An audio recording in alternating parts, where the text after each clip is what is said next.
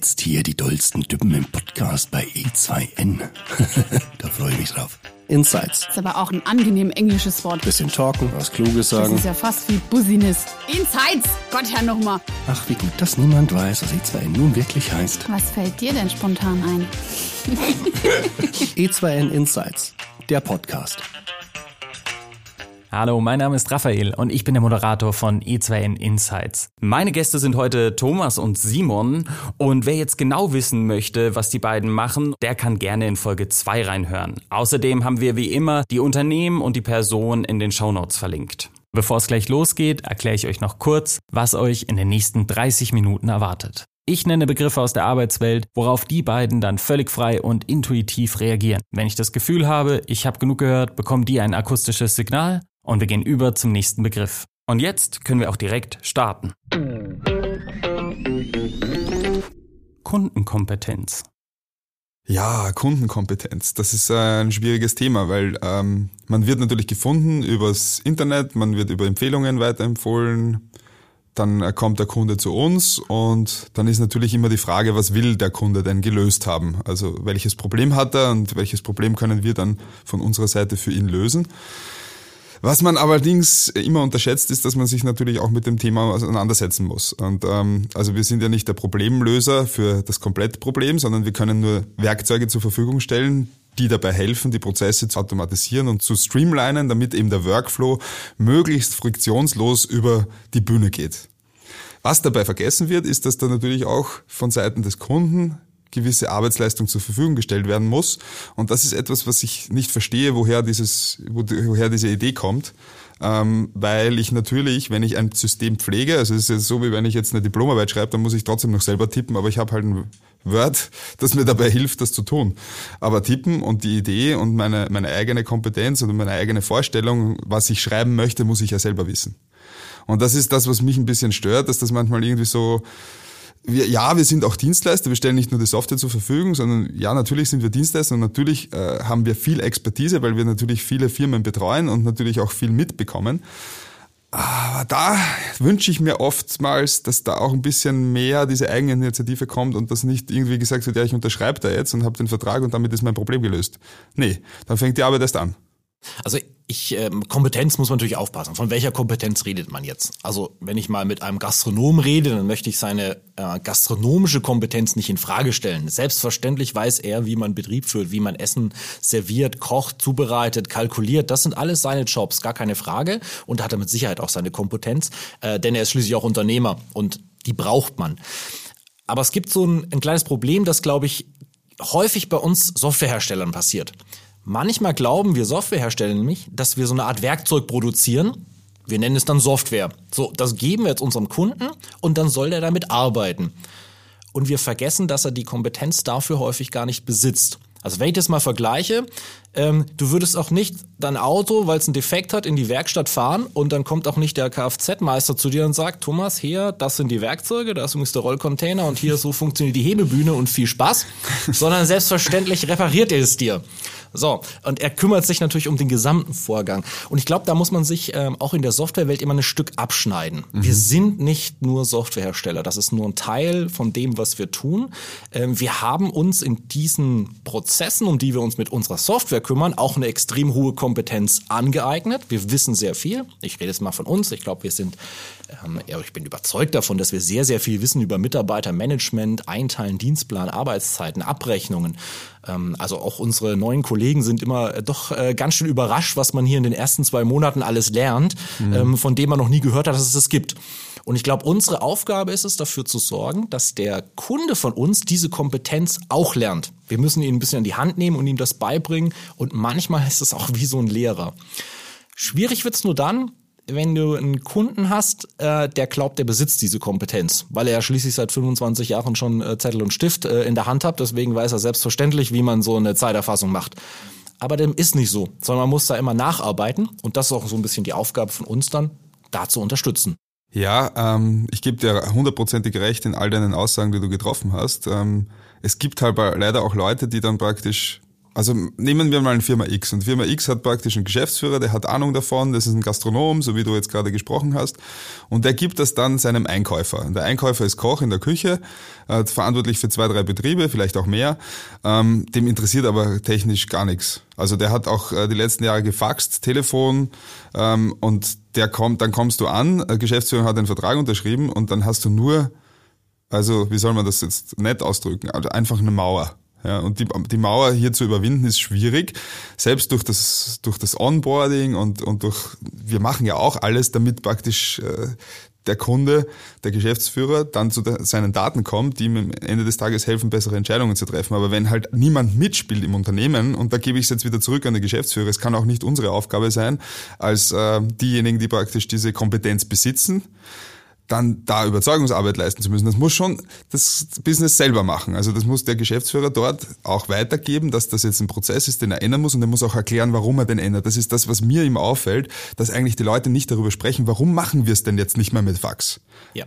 Was ist denn der Effekt davon? Das, das ist richtig. Selbst hundertfach so erlebt. Ähm, und ich glaube, das Problem ist, weil an der Stelle plötzlich die Kompetenz nicht beim Mitarbeiter liegt oder liegen soll, sondern sie einfach in unsere Software vergeben wird. Richtig. Dann ist das so ein Magic Funktionsding, das ist so ein Kasten, den stellt man hin und drückt einen Knopf und dann passieren wundersam irgendwelche Dinge, was natürlich niemals so sein wird. Denn hier geht es ganz klar auch darum, den Mitarbeiter natürlich zu integrieren in den Prozess, denn der muss ihn ja am Schluss leben. Und ich stelle ja meinen Kunden und auch meinen Mitarbeitern immer die gleiche Frage, warum? Warum macht ihr das? Und das ist eine ganz wichtige Sache. Jeder, der diese Frage beantworten kann, der besitzt meiner Meinung nach auch ein extrem hohes Maß an Kompetenz, um anschließend Entscheidungen zu treffen. Meine erste Mitarbeiterin beziehungsweise mein erster Mitarbeiter. Ja, jeder, der viele Jahre schon mit uns arbeitet und uns lange kennt, der kennt auch unsere erste Mitarbeiterin. Ähm, das Schöne war ja, dass wir zu dritt gegründet haben. Das heißt, wir waren nie allein. Ich glaube, das wäre so ein bisschen Albtraum. Ich war vor der Zeit E2N ganz alleine und ähm, ja, man hat viel Freiheit, aber irgendwie mit anderen zusammenzuarbeiten macht viel mehr Spaß. So, dann sind wir zu dritt gestartet und irgendwann war auch klar, wer da was macht. Die Kollegen kümmern sich um das Produkt, die Entwicklung. Ich mache so ein bisschen den Vertrieb und betreue die Handvoll Kunden, die wir haben. Und dann ging das so ein bisschen los. Ja, und irgendwann kommst du natürlich an den Punkt, wo du merkst, ähm, ja, jetzt braucht man mal jemand. Und äh, das ist immer so ein bisschen eine lustige Geschichte, aber tatsächlich unsere erste Mitarbeiterin wurde eingestellt, damit wir mal jemand haben, der ans Telefon geht, wenn ich gerade draußen unterwegs war beim Kunden. Ja, da war das mit dem Videocall nämlich noch nicht so. Ja, also wenn ich mich zurückerinnere, so 2013, 14, 15, äh, dann wollte kein Gastronom mit dir telefonieren. Der völlig verrückt, der musste man besuchen. Ja, und dann kam unsere erste Mitarbeiterin. Ein wichtiger, entscheidender äh, Schritt, den ich nie bereue. Und äh, liebe Sandra, wenn du diesen Podcast dann auch anhörst, äh, das bist natürlich du und wir sind auch super froh, dass du immer noch bei uns bist und ein völlig unverzichtbares Mitglied der E2N-Familie. Das war bei uns natürlich ähnlich. Also der Christoph war mein erster Mitarbeiter. Der Simon hat es gerade recht schön gesagt, dass am Anfang äh, machst du ja alles selbst und dann äh, war es bei mir auch genauso, dass ich eben auch dann viel draußen war ähm, und jemand auch brauchte, der praktisch Backoffice äh, ein bisschen konnte. Aber bei mir war es dann auch noch so, oder bei uns eigentlich, also es war ja dann, wir waren von Anfang an und die vier aber der Mirza hat das nebenbei mal gemacht. Er hatte noch eine Festanstellung und der Adnan, der war noch in Sarajevo. Also das war auch noch irgendwie alles so lose und alles remote. Ähm, eigentlich so wie heute. aber, aber, aber anders eben. Und ähm, noch, noch in den ersten, in den Kinderschuhen de facto. Und unser erster Mitarbeiter war der Christoph und der Christoph war ähm, technisch sehr versiert, aber Koch von der Ausbildung her. Hat natürlich super geholfen, jemanden ins, ins Unternehmen zu holen, der tatsächlich auch Ahnung hatte, wie will ich denn eigentlich heute technisch arbeiten. Als moderner Koch. Und das war eigentlich ein richtig, richtig guter guter Input auch von ihm. Also nochmal, Christoph, wenn du das hörst, äh, auch von mir vielen Dank. Er ist nicht mehr bei uns. Er hat sich nämlich dann in den technischen Beruf weiterentwickelt, ähm, was ich großartig gefunden habe und ist dann in die Programmierung tatsächlich gegangen. Also hat eine Ausbildung gemacht als Programmierer und ist dann von Food ungefähr in eine AI-Company. Ja, spannend. Aber wie war das bei euch so? Also ich, wenn ich jetzt zurückblicke, jetzt haben wir ja auch schon viele, viele neue Kollegen und gerade im letzten Jahr sehr viele ins Onboarding genommen. Ähm, also mir tut's ja immer noch echt ein bisschen leid für die ersten, die bei E2 angefangen haben, weil unser Onboarding-Prozess, der bestand immer ins, darin, die Leute ins kalte Wasser zu werfen, weil wir ja in diesem Wachstumsprozess noch gar nicht wussten, wie diese Stellen genau funktionieren, die wir denn da schaffen. Also ich glaube, kaum einer hat in den ersten Jahren bei E2N angefangen und macht heute noch das, was er die ersten Monate getan hat. Das hat sich alles so ein bisschen entwickelt. Und es gab keine Struktur. Mhm. Und ich bin echt beeindruckt, ähm, wie auch unsere oder ja, unsere Mitarbeiter sich da reingefunden haben und ihren Weg innerhalb der Firma gesucht haben ähm, schön zu sehen. Das ist, glaube ich, heute auch bei uns viel einfacher. Wenn man jetzt ja. anfängt, dann weiß man, was man tun soll. Ja, es ist auch, es ist auch eine Unternehmenskulturfrage und eine Unternehmenskultur hast du nicht von null auf nichts. Also von null auf 100 de facto. Es geht nicht. Also du, du musst ja das entwickeln und du musst dich ja auch selbst am Weg erkennen. Das hat, glaube ich, ganz viel mit dem, mit der Person als Unternehmer zu tun. Also welche Werte hast du? ähm, Loyalität, äh, Transparenz, das sind Werte, die sind bei uns enorm wichtig. Und ich will eigentlich auch mit, nur mit solchen Leuten zusammenarbeiten, die auch diese Werte schätzen. Und ich glaube auch, dass es über die Jahre, also es hat jetzt natürlich am Anfang mehr Fluktuation gegeben als jetzt, aber wir haben jetzt seit über eineinhalb Jahren eigentlich ein sehr stabiles Team. Wir haben einen Mitarbeiter, der, der Daniel, der im Marketing ist, der wirklich lange schon als Werkstudent angefangen hat und dann auch gesagt hat letztes Jahr zu mir, er möchte gern Vollzeit bei uns arbeiten, was mich überrascht hat. Ich hätte nicht damit gerechnet, aber er hat gesagt, alle anderen haben nie die Möglichkeiten, wenn sie jetzt in großen Konzernen anfangen wie bei uns, wo du relativ schnell sehr viel Verantwortung kriegst und auch viele Dinge entscheiden kannst und natürlich auch etwas mitschreibst. Du schreibst die Geschichte der Firma mit, du bildest die Kultur weiter, du machst die Kommunikation nach außen. Also das sind ja Dinge, die sind glaube ich, extrem befriedigend, wenn man das dann auch machen kann und auch die Möglichkeiten zur Verfügung bekommt, das zu tun. Und das gibt eine gewisse Befriedigung. Äh, also da bin ich überzeugt davon. Und dementsprechend, das hat auch was viel mit uns beiden zu tun. Also wie haben wir uns entwickelt, welche Werte sind uns wichtig und dann hast du Mitarbeiter, die das auch schätzen und dann fängt das an, sich praktisch zu multiplizieren und das ist einfach richtig geil. Ist exakt so. Du entwickelst dich ja auch in der eigenen Firma, mit der eigenen Firma weiter. Ich glaube, also viele können sich das, also die jüngeren Mitarbeiter bei uns, sie können sich sicherlich nicht vorstellen, wie ich so vor fünf Jahren drauf war. Ähm, wir hatten schon immer eine Idee, aber manchmal hat uns auch der Plan dazu gefehlt. Mhm. Ja, also das ist so schwierig. Aber Mitarbeiter ist einfach dann eben eine wichtige Learning auch für einen selbst, weil man plötzlich ganz anders an die Dinge rangehen muss. Man muss sich wirklich schon wieder überlegen, was mache ich eigentlich den ganzen Tag? Was sollen die denn eigentlich machen? Und du willst ja auch, dass deine Mitarbeiter einen Job machen, mit dem sie selbst auch zufrieden sind und das Ergebnis dann schätzen. Absolut. An dem Tag dachte ich, ich schmeiß alles hin. Boah, das ist eine, ein, ein spannendes Thema. Ich, ich muss kurz überlegen, ich glaube aber, diesen Moment hatte ich nie. Also ich hatte in meiner ganzen Unternehmerzeit auf jeden Fall schwierige Themen und, und schwierige Entscheidungen oder Situationen. Aber der Gedanke, ich schmeiß alles hin, den hatte ich tatsächlich nie. Weißt du, Thomas? Ja, ich hatte den, aber in meinem vorherigen äh, Berufsleben. Und ich habe es dann auch gemacht. Und ich bin bis heute super stolz drauf. Ich habe es nicht alleine geschafft, ähm, die Entscheidung zu treffen das ist jetzt irgendwie auch eine Ode an, äh, an das Selbstvertrauen und an das, was ich äh, eigentlich in unserem System so scheiße finde. Ich sage das jetzt ganz offen. Du hast, du lernst in der Schule nichts über Unternehmertum. Du lernst in der Schule nicht, dass du dein eigenes Ding machen kannst. Das wird ja auch gar nicht, es ist auch gar nicht das System so aufgebaut, dass dich das enabled dazu, sondern du musst dir das dann selber beibringen. Und ich habe ja jahrelang, ähm, ich habe BWL studiert und dann war ich praktisch in der Bankenwelt unterwegs und habe da echt gut Geld verdient. Ähm, aber irgendwann kam der Punkt, wo ich alles wusste, oder zumindest glaubte ich, dass ich alles weiß. Wahrscheinlich ist das gar nicht so, aber es hat mir keinen Spaß mehr gemacht. Und äh, das war am 13. April 2013. Ähm, die Nacht davor habe ich meine Frau gefragt, ähm, würdest du mich auch heiraten, äh, ob, äh, wenn ich jetzt den Job hinschmeiße? Und sie sagte, ja. Und ich sage, ja, aber ich habe so große Angst davor. Und dann sagte sie, ach, ich glaube an dich, ähm, egal für was du dich entscheidest, du wirst es schon schaffen. Und das hat mich so gepusht, ähm, dass ich dann am nächsten Tag tatsächlich gekündigt habe. Und ähm, dann hat dann ich was, soll ich dazu sagen? Es war halt einfach extrem emotional auf der einen Seite, auf der anderen Seite, was was wie ich es dann ausgesprochen hatte. Ich kündige hiermit. Ähm, das war so befreiend, weil ich dann irgendwie angefangen habe, an endlich mal an mir zu arbeiten. Und dann, nach einem Jahr, habe ich erst die Firma gegründet. Also ich habe mir wirklich Zeit gelassen, was werde ich in Zukunft machen und darüber nachzudenken, dann die richtigen Leute zu suchen. Das hat sich dann alles ergeben am Weg, aber die Entscheidung habe ich selbst getroffen. Ja, das ist ziemlich coole Geschichte, die gefällt mir. Also bei mir war es ein bisschen anders. Also obwohl ich nicht aus einer Unternehmerfamilie komme oder irgendwas ähnliches, waren wir relativ schnell klar, dass ich selbstständig arbeiten will. Also für mich war das so nach, nach der Schule war das Damals war noch so die SAP, Microsoft, das war noch HP, das waren so die Firmen, die großen Technologiefirmen. Ich konnte mir nie vorstellen, in einem Konzern zu arbeiten, dann irgend so ein Rädchen zu sein, das irgendwas was dreht. Von daher war mein Weg Richtung Selbstständigkeit immer, das hat mich immer dahin getrieben.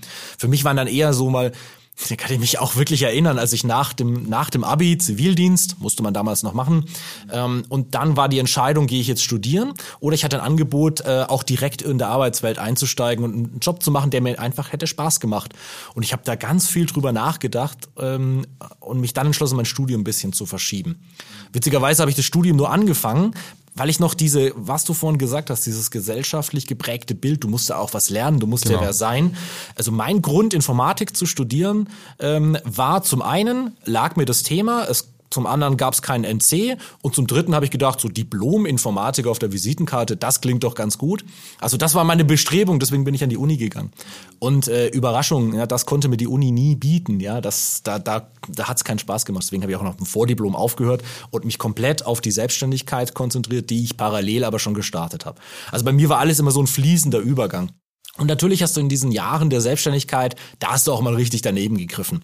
Ja, ich bin da auch so ein Macher. Ich will einfach tun und ich frage da nicht so lange, dann wird einfach mal losgelegt, dann alles, was sich gut anfühlt, wird auch gemacht. Und dann greifst du halt auch mal daneben, dann hast du auch mal einen Kunden, der dich mal so richtig abzieht, ja, wo du mal richtig auch mal äh, Geld ähm, blutest. Aber auch das ist dann eine wertvolle Lektion. Ja, also ich, ich hatte einen etwas schwierigen Fall in meinem ganzen, äh, ja, in meiner Selbstständigkeit, aber der war auch der wichtigste, weil danach habe ich eine ganz andere Richtung eingeschlagen. Danach ging das Ganze viel mehr Richtung Business. Ich habe angefangen, mir die Kompetenzen alle selber anzueignen und alles zu hinterfragen und zu verstehen, was ich tue und was ich auch für meine Kunden tue. Gehaltsverhandlungen. Gehaltsverhandlungen. Ist lange her, als ich das letzte Mal Gehalt verhandelt habe. Wir haben uns auch tatsächlich, wir haben Gehalt, aber das haben wir nicht geändert, ähm, weil wir immer wieder intern auch gesagt haben, wir wollen lieber Mitarbeiter haben, um zu wachsen. Und ähm, wir kommen mit dem aus, was wir aktuell haben. Aber natürlich hast du das Thema Gehaltsverhandlungen mit den Mitarbeitern. Wir orientieren uns da eigentlich auch immer an den aktuellen Mitarbeitern und es ist jetzt nicht so, dass wir die mega Gehälter zahlen können und wollen, äh, sondern wir wollen ja eigentlich auch die Möglichkeit bieten der Entwicklung. Ähm, und dementsprechend, es ist natürlich jetzt gerade auch eine Frage, wo steht das Unternehmen und wie geht's dem Unternehmen? Dem Unternehmen geht's jetzt super stabil ähm, und wir haben äh, die, die, die ärgsten Sachen hinter uns, würde ich sagen. Und dann kann man jetzt dann auch mal über das Thema nachdenken. Das muss man auch. Ich bin auch der Meinung, dass man auch die die das Gehalt anpassen muss an den Erfolg des Unternehmens. Also wenn es dem Unternehmen gut geht, dann sollen auch die Mitarbeiter mit profitieren. Das ist ganz klare Ansage von unserer Seite, dass wir das so sehen. Und ähm, die sollen auch beteiligen am Unternehmenserfolg, um das jetzt äh, kurz zu, zu machen eigentlich. Ja, so sehen wir es. Ja, also auch, auch bei uns natürlich ein Thema, das uns die ganze Zeit äh, begleitet. Ja, ich musste sogar noch nie eine Gehaltsverhandlung führen, weil ich eigentlich nie wirklich angestellt war. Ähm, ich ich sehe das aber ähnlich. Also natürlich, das Unternehmen wächst und dementsprechend geht es dem Unternehmen besser und dann kann man natürlich auch irgendwann mal höhere Löhne bezahlen. Völlig logisch und das sollte man auch tun und ich glaube, das haben wir bei E2N auch sehr, sehr gut gelöst. Alle, die bei uns mitgewachsen sind, sind auch in ihren, ja, in ihrem eigenen Gehalt logischerweise mitgewachsen. Ich stelle aber auch manchmal fest, dass es da wieder so Diskrepanzen geht. Ich, ich bin ja noch immer in diesem Wachstumsgedanken. Also ich bin ja immer noch der Meinung, es geht noch weiter. Wir sind ja noch nicht fertig. Also ich bin ja kein 25 Jahre altes Industrieunternehmen oder, oder noch älter. Also nie mein Opa hat angefangen, die Sachen zu machen und ich bin jetzt der Erbe in dritter, in zweiter Generation, sondern es geht ja weiter. Und das stört mich persönlich manchmal, ähm, wenn du Akademiker bekommst äh, oder nicht bekommst, sondern im Vorstellungsgespräch hast, die irgendwie eingebläut bekommen haben, dass sie jetzt das und das wert sind und drunter würden sie nicht anfangen, ohne irgendwie einmal was abzuliefern oder mal was zu zeigen. Da tue ich mich immer sehr schwer. Ich finde, jeder sollte auch nach seiner Leistung und Fähigkeit bezahlt werden, ganz klar. Das sollte fair sein und das muss auch wachsen. Das kann ja nicht sein, dass ich heute Mitte 20 oder wann auch immer man sein Studium gerade beendet, äh, irgendwie einsteige und dann muss ich so hoch einsteigen, dass es dann fürs Leben reicht. Nein, das ist, das ist etwas, was dann immer mitwächst. Und das muss man auch mal in einen Kontext dann bringen. Und ähm, ja, aber Gehaltsverhandlungen war ja eigentlich das Sprichwort, ähm, finde ich immer sehr schwierig. Ich, ja, ich bin jetzt mal so dreist und habe gelernt, also wenn, wenn deine Mitarbeiter glücklich sind und wenn sie alle zufrieden sind, dann verhandeln die gar nicht Gehalt.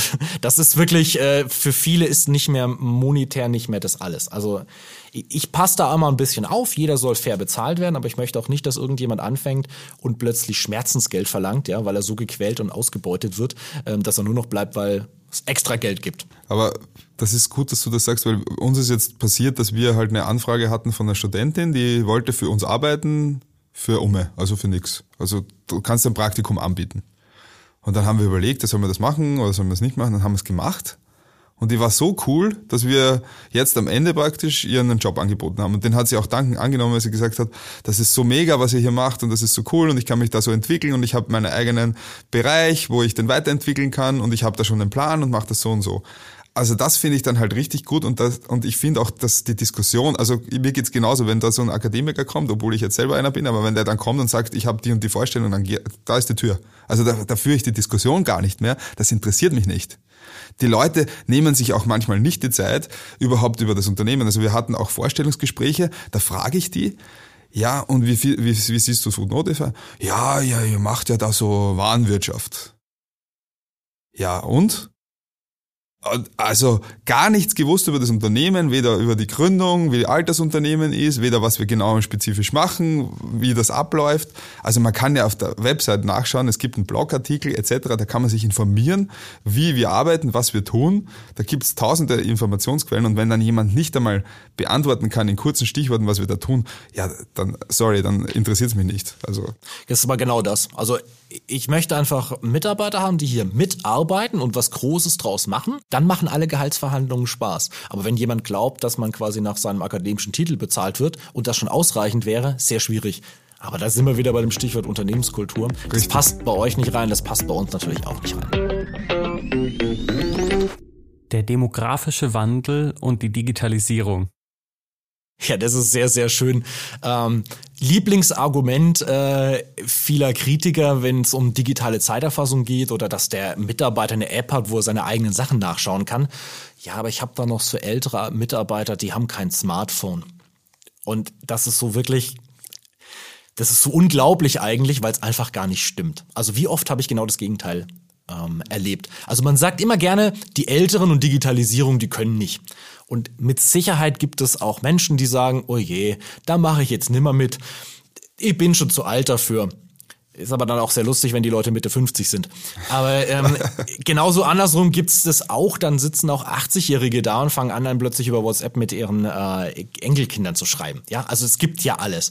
Und ich sage jetzt mal einfach aus meiner Sicht, es ist ein Quatschargument. Ja, also das ist total doof. Tatsächlich ist es so, kriegen wir regelmäßig mit, dass diese ominösen älteren Mitarbeiter äh, dann tatsächlich einfach zu ihren Kollegen gehen und sagen, du, ich will das auch so haben, wie du das hast. Äh, ich habe mir jetzt da mal so ein Smartphone geholt und mein Sohn hat es mir auch eingerichtet. Sag du mir mal, wie ich das da, ich will da auch mal die Arbeitszeiten sehen können. Und die machen ganz natürlich mit, wenn ihnen das was hilft. Gut, dass meine Oma nicht bei Snapchat ist, ja, das muss sie auch nicht. Ja, ganz klar. Aber ich erwarte doch trotzdem, äh, dass sie einigermaßen mit modernen Kommunikationsmitteln umgehen kann. Und äh, sorry, dann ist da meiner Meinung nach auch Familie für da. Dann darf man die auch mal mitnehmen. Ja, und kann es ihnen mal erklären. Also bei Snapchat bin ich ausgestiegen, das sage ich ganz ehrlich. Ich habe es nicht ich verstanden. Auch. Ich habe es nicht verstanden. Ich verstehe es bis heute nicht. Aber ist auch gut. Ich meine, das aber gleichzeitig bringt natürlich auch ein gewisse, wie, wie beschäftige ich mich mit der Technologie. Also ich habe mich dann mit Snapchat nicht mehr beschäftigt, weil ich mir gedacht habe, okay, brauche ich das jetzt oder brauche ich es nicht? Und es interessiert mich halt einfach auch nicht. Und ich habe auch nichts davon. Also der Nutzen, wieder der Nutzen. Ähm, was halt ganz klar ist beim demografischen, bei der demografischen Entwicklung, ist, dass natürlich mit der demografischen Entwicklung, das heißt das Älterwerden, die Generationen oder die Generationskonflikte natürlich ganz klar auch rauskommen in der Arbeitswelt. Also was erwarte ich von meinem Mitarbeiter? Und da hat natürlich ein 55 50-jähriger Supermanager, der ähm, in einer Kanzlei vielleicht ist und der jeden Tag mit zehn Sekretärinnen äh, bemuttert wird, eine andere Vorstellung als jetzt ein junger Unternehmer, der ein Startup gründet das muss ja auch so sein. Das ist ja auch gut so, dass praktisch diese, diese Entwicklungsschritte auch durch die demografische Entwicklung mit begleitet werden. Es ist aber gleichzeitig auch so, dass natürlich bei Software ähm, genau dieselben Dinge passiert sind, das was ich auch vorher gesagt habe. Ihr zeichnet ja auch aus durch eine besondere geile USP und durch schönes Design in der Software. Auch das ist unser Anspruch, dass man eben einfach zeitgemäß entwickelt für die aktuelle demografische ähm, Welt, also beziehungsweise die Leute, die jetzt Entscheider sind. Wer, wer ist denn jetzt Entscheider in den, in den Hotels, in den F&B? Die F&B-Leute sind alle zwischen 25 und 35 Jahre alt, würde ich jetzt zum Beispiel so schätzen. Das ist die klassische Geschichte. Dann darüber ist das Controlling, die sind dann auch so 35 bis 40. Das sind genau die, die wir ansprechen wollen mit schöner Software, mit einer, mit einem Workflow, der nachvollziehbar ist, mit einer Rollenverteilung. Jeder sieht nur das, was er kann ähm, oder was auch bedienen soll. Und, und das muss schön aussehen, das muss begeistern es ist, Inventur ist ja nicht geil, aber so wie wir Inventur machen, ist es geil, sagen zumindest die Mitarbeiter. Ja, ich weiß, was du meinst. Also ich meine, denk zurück an zur Schulzeit. Ich habe da tatsächlich noch Turbo Pascal gelernt und Delphi. Also wir haben winzige kleine hässliche Programme gemacht. Wenn man sich sowas heute anschaut, da kann man eigentlich nur den Kopf schütteln.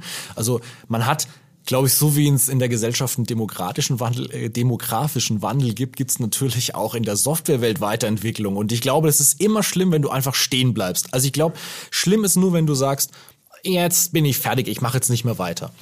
Gleichzeitig muss ich aber auch sagen, macht man sich natürlich langsam auch mal Gedanken darüber, wie lange kann man selbst das mittragen. Ja, ist es so? Bleibt man, ist die Innovationsfähigkeit, die man selbst entwickelt hat oder besitzt, lässt die irgendwann nach? Weiß ich nicht. Also jetzt bin ich fast 40. Ähm, ich glaube, ich verstehe noch die Dinge, die alle funktionieren. Aber ich weiß nicht, geht's dir so? Hast du irgendwann das Gefühl, so in zehn Jahren machst du dir Sorgen, dass du überhaupt nicht mehr mitkommst? Ähm ja, meine Frau verarscht mich ja regelmäßig, wenn ich irgendwas zu langsam mache. Also das ist so. Ähm, und deswegen suchen wir auch junge Leute immer wieder, die wir ins Unternehmen holen, um eben diese Innovationskraft nicht zu verlieren. Und das ist auch wieder dieser Punkt Mitarbeiter. Das ist so mega wichtig und auch deren View ernst zu nehmen und mit einzubeziehen in die Weiterentwicklung des Unternehmens. Also bin ich voll bei dir. Da musste ich als Vorgesetzter laut werden. Boah, da muss ich kurz überlegen. Äh, Thomas, ich lasse dir da mal den Vortritt. Vielleicht hast du eine schnellere Geschichte. Also ähm, ja, ich musste laut werden, aber nicht gegenüber meinen Mitarbeitern, sondern gegenüber dem Untermieter von dem Büro, in dem wir untergemietet waren, weil der nämlich rumgeschrien hat. Also klassischer äh, Fall von, äh, wie heißen die, Cholerikern. Und der hat halt regelmäßig mit seinen Mitarbeitern rumgeschrien, hat aber dann die negative Stimmung natürlich, weil es ein Großraumbüro war, auch irgendwie uns übertragen. Und da musste ich den dann anschreien, damit das endlich aufhört. Ähm, gleichzeitig habe ich aber auch gleichzeitig gekündigt. Also das war mehr oder weniger so, also das geht nicht mehr. Wir, wir haben da auch lange zugeschaut. Ich finde, das ist das Letzte. Also wenn jemand Choleriker ist, dann muss er, dann muss er einen Weg finden, am besten zum Psychotherapeuten gehen oder irgendwie Stressbälle kaufen, keine Ahnung was. Aber das hat nichts damit zu tun, dass ich Leute anschreie. Ich, ich finde, das ist das aller, allerletzte, das, das zu tun.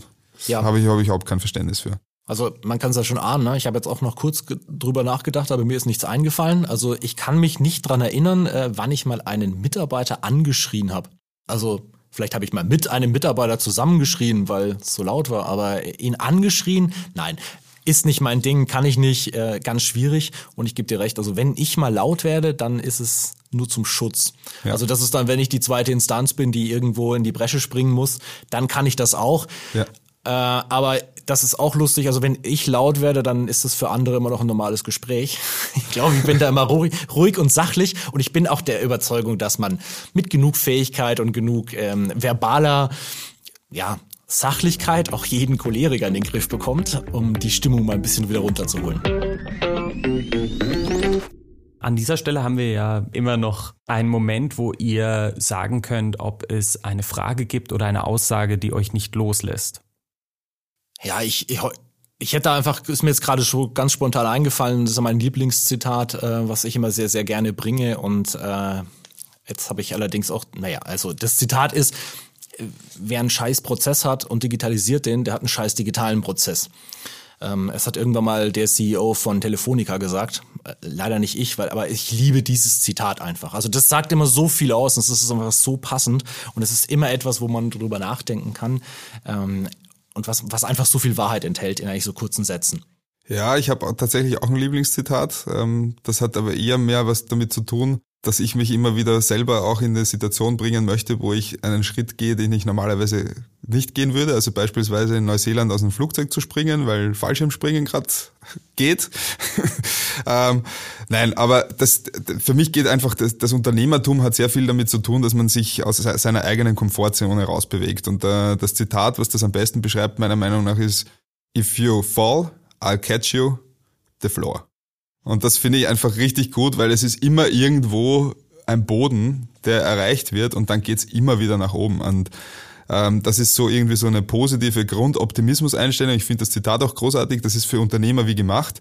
Also es kann dir nichts passieren. Was will dir denn in einem entwickelten Land wie Österreich oder Deutschland Böses passieren. Also wenn du halbwegs äh, agieren kannst, äh, natürlich ähm, gibt es immer Herausforderungen, aber es gibt nie eine Herausforderung, die man nicht lösen kann, denke ich. Ja, sehr schöne Abschlussworte, die ihr beide gefunden habt. Ich bedanke mich sehr, sehr herzlich, dass ihr heute dabei wart. Und an die Zuhörer, seid gespannt auf die nächste Folge. Bis bald. Vielen herzlichen Dank. Vielen Dank. Das ist voll gut. Das werde ich jetzt implementieren, wenn mich nochmal einer fragt. Ich denke, wir reden da einfach ein bisschen. And so on. Ich trinke mal ein Schlückchen. Das kann ja ein bisschen dauern bei dir, hm? Insights! Gott, Herr, nochmal. Bitte? E2N Insights, der Podcast.